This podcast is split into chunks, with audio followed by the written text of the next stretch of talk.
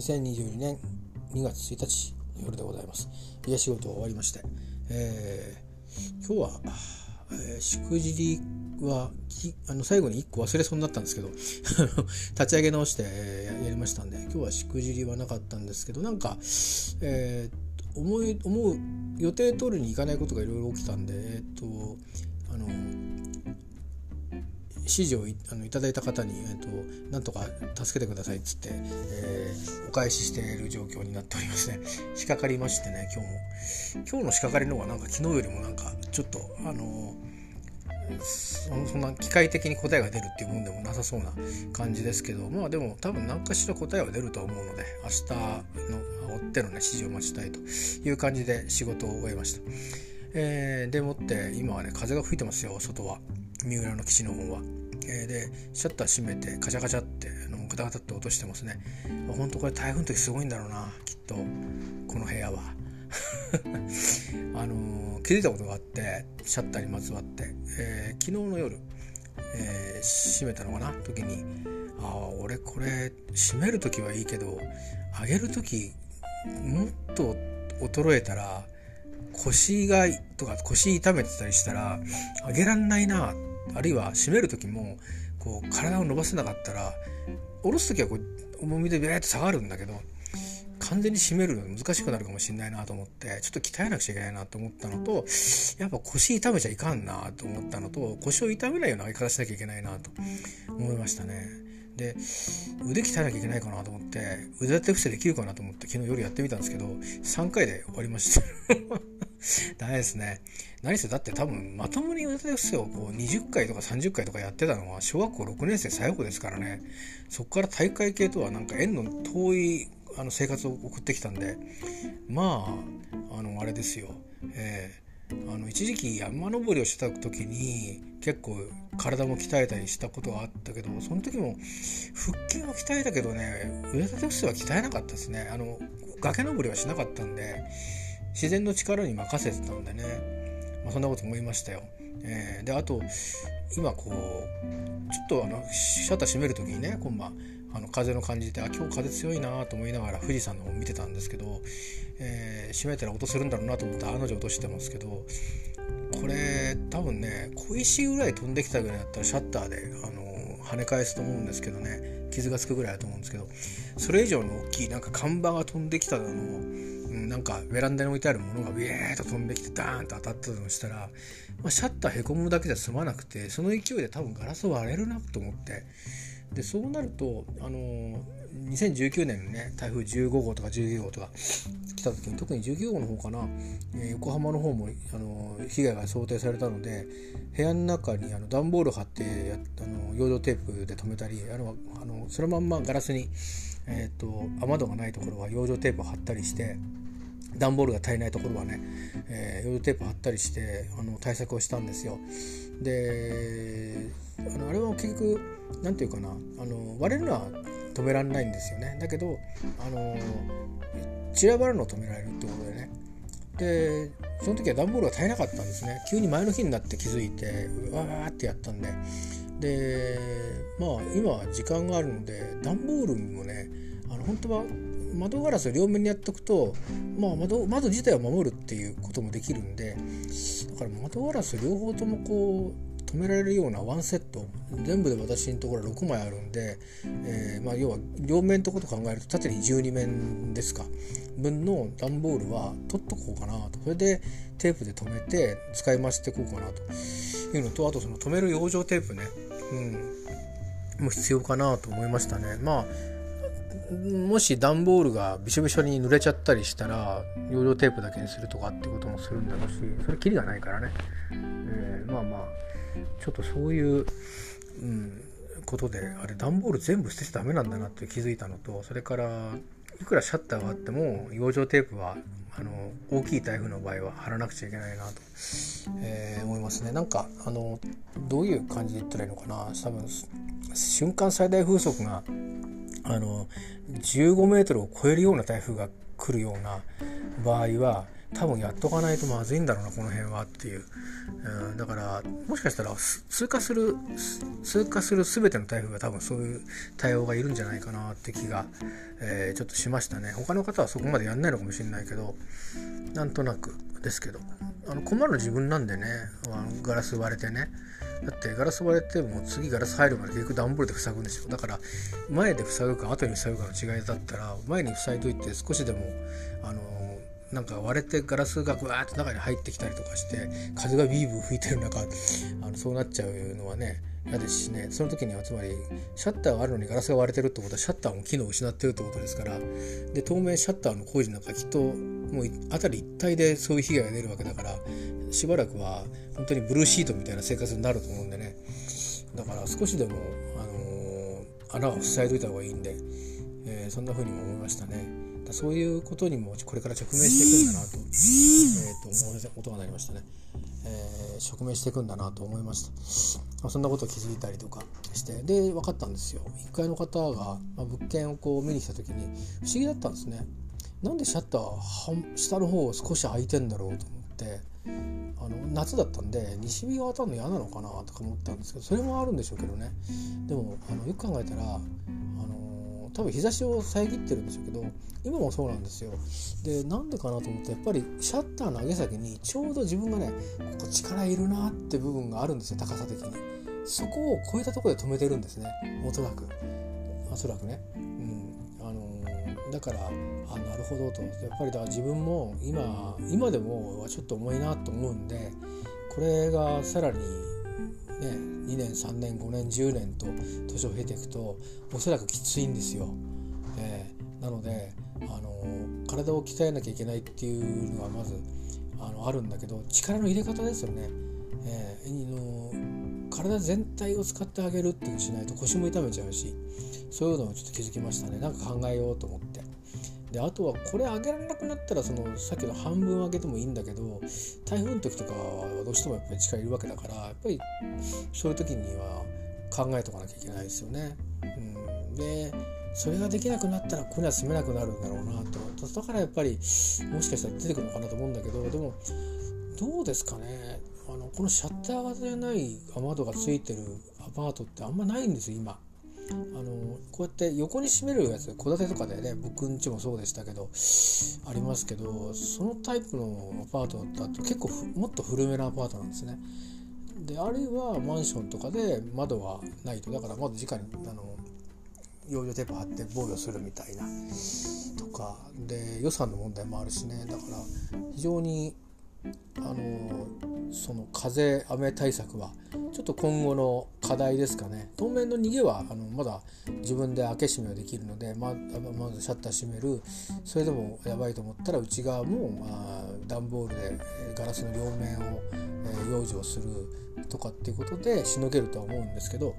まあそういう感じですね。えーあのそんな感じでシャッター今日は風がちょっと強いんでガタガタいってますね。台風の時はガッチャンガッチャンいいんじゃないですかね。うわちゃんガチャンとかって。石垣島とか竹富島で台風に、えー、で遭遇しましたけどその時はまあコンクリの建物に特に石垣に逃げたんでね、えー、コンクリのホテルの中にいたんでそれでも相当音がうるさかったですけどまあこのアパートで台風に遭遇したらものすごい音がするんでしょうね。私はあの2019年の台風自宅であの夜乗り切ったんですけど、まあ、風がその隣両方家があったり前にも家があったりしたおかげであの通るとこは通ってる抜けてるんですけど風景はねあの風がうまくこうあのガードしてくれてたおかげで、まあ、家が揺れるぐらいの風は吹きましたけどでも助かった感じだったんですけどここはどうだろうという感じですね。で微妙にあの隙間風と書いてるはずなんであのうかつにね窓を開けたりするとあのなんていうのかな屋根持ってかれるとかもあると思うんでちょっとやっぱり注意しなきゃいけないんですけど横の連携が取れないところがねあのこういうこういう土地のこういう集合住宅だとちょっと弱いところもあるのかなと思いましたけどまあでもうん屋根全体持ってかれた時は諦めるしかないんで自分ができることをしっかりやるということかなと思って、えー、いるところでございます。でねなんであのまあいきなりその台風だなんだって思い出したかっていうともう一つ理由があって昨日なんかネットの記事だったかニュースだったかちらと見たんですけどあの南海トラフの、えー、時に事前避難が必要なエリアっていうのがなんか発表になったらしいんですよ誰が発表したのかもちょっとフォローできなかったんですけどであれどどの辺なんだろうと思ってみたらまあ三浦半島の南側も色は塗ってあってただ具体的にどこかってところがよく分かんなくなってですね。で私ここに来る時に、えーと、ハザードマップは一通りチェックはしてきたんですよ。なんかねあの本当になんか公的なハザードマップっていうのがこれだって業者さんがこれですっていうふうに、えー、義務付けられてるみたいなものはないみたいなんですけど一応あのどこどこが出してるハザードマップみたいな位置づけ同じじゃねえかと思うんだけどそういうのがあるような感じらしいんですよね。で僕が見てたのはまさにそれで、えー、三浦市が出してますとか県が出してますとかそれからそういう情報を、えー、全部地図に重ねて見れるようにカスタマイズしてるよそれもなんか準公的な団体がやってるんですけどそういうものを見て津波と,、えー、と洪水と土砂災害と地震は一通り見てきたんですね。でどうしてもまあここも関東ですから関東ででかい地震が来るとまあ震度5弱以上の地震はあの必ず来ちゃうんですよエリアによって4強ってとこがあるんですけどで今大体5弱あるいは5強は来るんですねこっちの方でも。で地震によっては6弱もありうるみたいな感じででこのエリアでも6強が来るエリアもあるんですよ。でその時に元に元々の僕の自宅があるところなんかは 7, 7が来たり6強で当たり前とか弱くても6弱みたいな感じになってるんですね。でミラの場合は、えー、そのいわゆる関東大震災って言われてるもののほかに西側の地震、えー、があるんですけど南海トラフはじめ、えー、それからあとは三浦半島自体にとってるダウン層のうちたくさんのとってるらしいんですけど警戒されてるのは2つあって特にそのうちの1つが、えー、来たら来る可能性が高いと言われているものでらしいんです。でそのエリアからは少し離れてたエリアに結局宿を借り宿を借りることに宿じゃない家を借りることにしたんですけど部屋をねでも私のところも三崎口の駅のね前後のところに通ってる断層があるんですよ。でそれはまあ動く可能性はあるけどもう一個の断層に比べたら確率は少ないと言われてるんでまあいっかと思ったんですけどでもそれも来たらねあの直下ではないもの隣接してますんでそれなりに揺れ来ると思うんですよね。でこの辺はだいたい、えー、っと揺れがねどんな地震でも5弱から、えー、5弱から5強は来る感じですね。であの地震でも南海トラフでも震源が遠かった場合には4強とかっていう感じだったりはするんですけどね。まあ、震度4ぐらいって耐えられるじゃないですかなんとか。で多分ね5弱 5, 5ぐらいぐらいまではもしかしたら助かるかもって感じですよねで6来るといや分かんないですよ あのー、いつだっけな東日本大震災の時に6弱とかね経験してますけど多分私の家あたりは5強ぐらいだったと思うんですよね。でまあ助かってましたけど6超えていくとちょっと分かんないですよね。建物を倒壊してくるとかっていうのはコンクリの鉄筋コンクリじゃなければあり得るらしいんでちょっと分からないですね。今後どれぐらい強いんだか分かんないです。地盤は割と強めなとこなんですけどね。あのとされてるとこなんですけどでもそれって分かんないじゃないですか。実際になってみないとね。で津波のこと言ってんのかなと思って津波はここは一応ですね標高というのか海抜というのか微妙に違うんでしょうけどちょっと正確なあの定義を確認してませんが、えー、一応ですね近くに小学校があるんですけどそこは 32m なんですね。でもう一個目印になってるところはそこは 37m あってで、まあ、私の建物は、えー、っとね、その小学校より多分12メーター高いぐらいのところに立ってるんですよ。で私の部屋はそこから、えー、さらにえっ、ー、とまあそうですね。どれぐらいかな。34メーター上のところにあるんですね。だから多分3 5 6メーターのところに僕が今、えー、座って喋ってるんだと思うんですね。だけどまあ建物自体に損害がこう津波が来ますから、まあ、30うんそうですね。34メーターと考えたらいいのかな。で津波っていうのが想定されてる津波が、えーと、この辺はある論文がによると15メーターっていうのもあれば、えーと、ハザードマップ見ると、えーまあ、エリアによっていろいろですね30メ20メーター超っていうのと3メーター超10メーターまでっていうのと3メーターっていうのとあるんですけど、えーまあ、それからもっと細かくはその本当1メーターまで絵があるんですけどこの辺まで来る津波は一応ないことにはハザードマップ上なってるんですけど、まあ、あの東日本大震災であったように、えー、大津波警報が出て38メーターのところまで津波が来たっていうその跡が残ってるんですね。でそれがつまり、えーと、約4倍ぐらいの10メーターのその津波が来るぞって言われてた時に、えー、20メーターぐらい来てある町が飲まれましたよね。でその時に38メーターまで駆け上がった津波があるんだそうですよ。それで被災したっていうのを NHK で見たんですけど。であのよくそういう津波の書き物を見ると4倍まで高さがいくこともあるんだと。そう考えるとですね私のとこ334メーターってことじゃないですか。8メーターまでの津波だったらまあまあ大丈夫かなということなんですけど10メーター超えるって言われた瞬間にちょっとやばいかなってことなんですよね。であのついこの間、えーと、トンガであの火山が爆発してあのなんか津波警報の仕掛けを連絡して防災の連絡したとありましたよね。あの時に三浦も、えーと、50センチかなあ津波が来るということで、えーと、注意報が出てたんですよね。でその時にあのやっぱり、えー、皆さん避難した方もいらっしゃったみたいでで高台のコンビニに駐車場に車が集まってるってレポートが残ってたんですよ。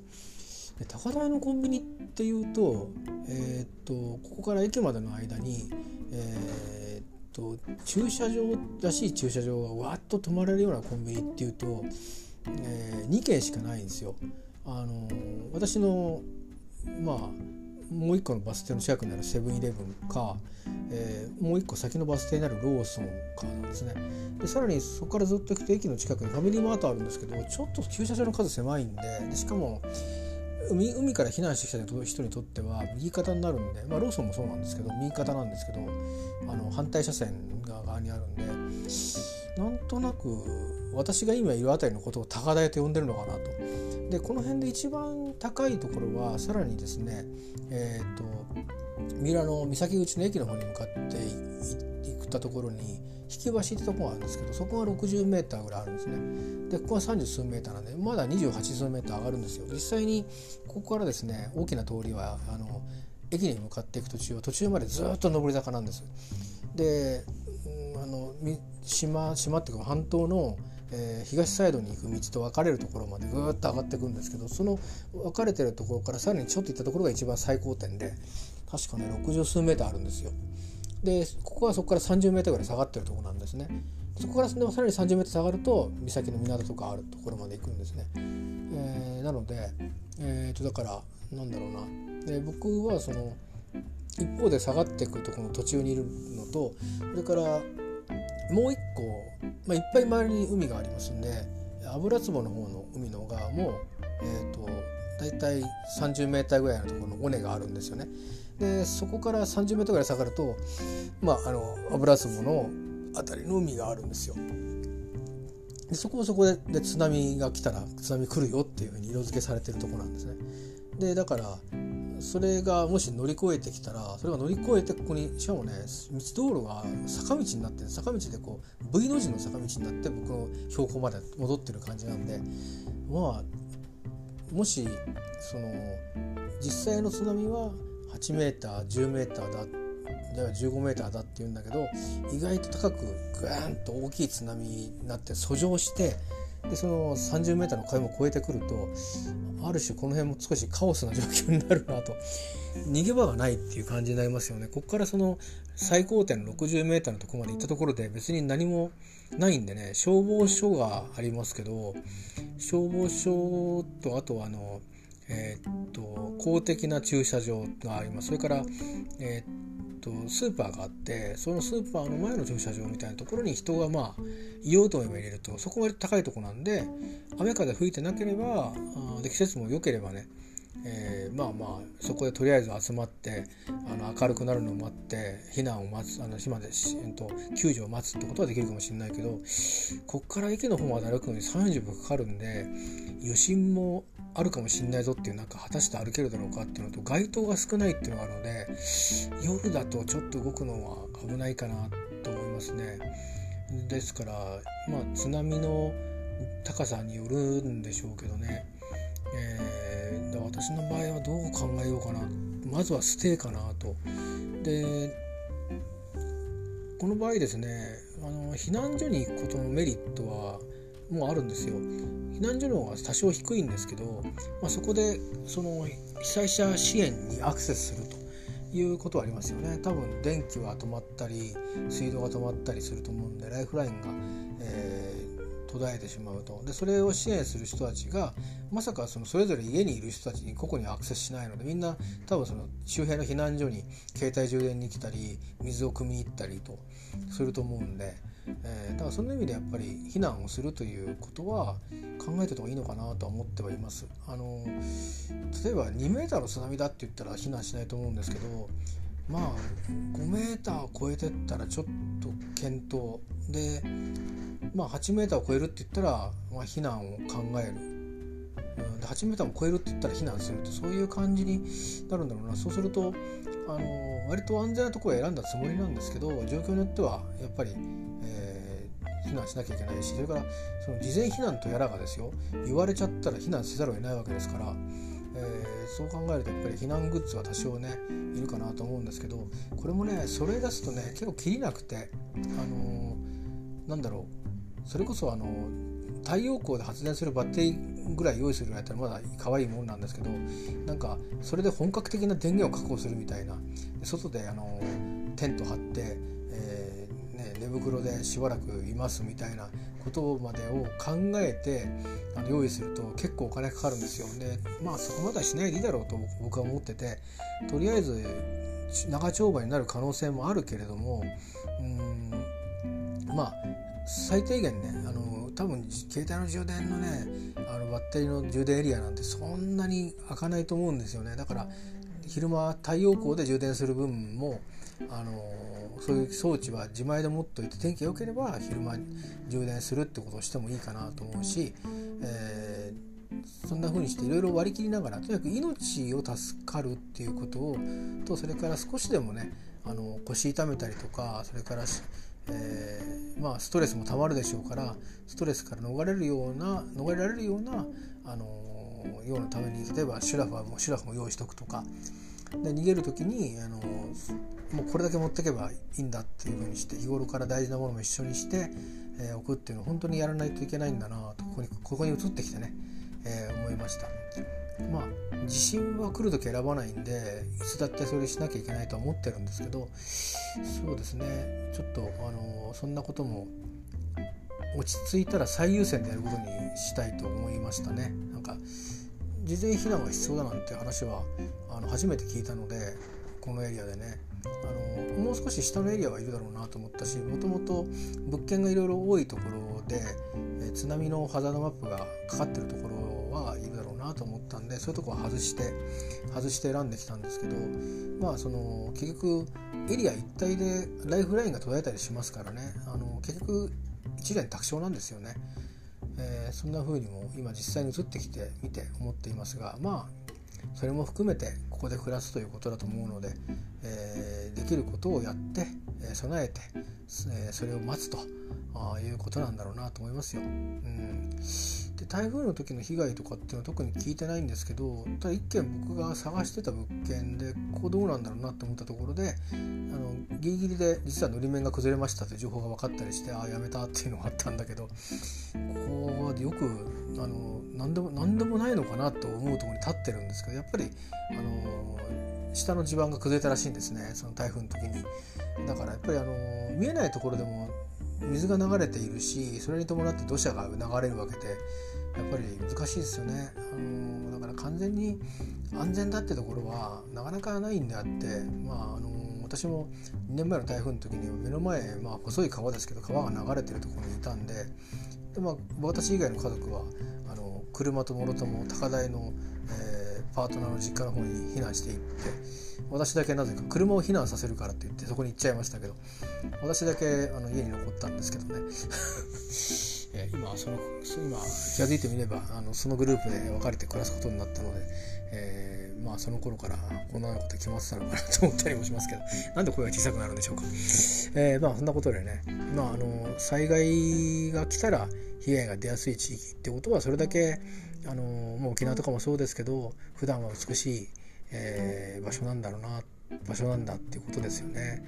だからあのいいところに暮らすってことはその分、えー、地震もそうですし、えー、台風とかあの風水害もそうですしそういうことともうんまあ寄り添っていかなくちゃいけないということを改めて思いますね。でもそれは僕まあどっかでは覚悟してきたことなので、えー、まあ比較的あのその中でもそういうリスクが少ないところ